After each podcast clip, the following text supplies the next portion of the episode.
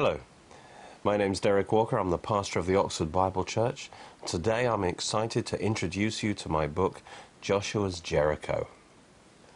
One of the great miracles of the Bible is how the walls of Jericho came tumbling down when all of Israel shouted together in faith.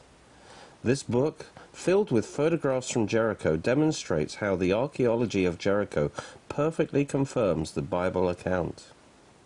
This was a unique biblical event. And the amazing thing is that when you study the archaeology, uh, there are unique archaeological features of Jericho. It's one of the great proofs that the Bible is the Word of God. And uh, I'm very excited to share this with you. Uh, also, the destruction of Jericho applies to our personal lives. You see, Joshua was bringing God's people into the promised land, and Jesus the greater than Joshua, is leading you into your promised land. And yet there are strongholds of the enemy, like represented by Jericho, that have to be pulled down before you can possess your promises.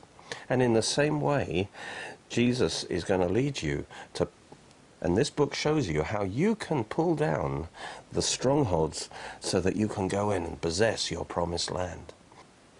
This book also shows how God's destruction of Jericho is a type of God's future judgment of this world system. You know, the archaeology of Jericho has unique features that exactly match the unique features of the Battle of Jericho as described in the Bible. For instance, Rahab's house, we talk about that, which remains standing, and there's one place where houses remain standing, but everywhere else, the walls of Jericho definitely fell down. And that was discovered in Middle Bronze Jericho.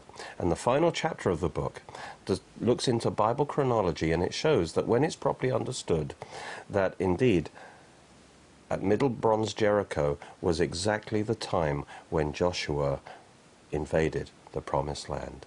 So I encourage you to get this book, and it will be a great witnessing tool as well that shows the Bible is true.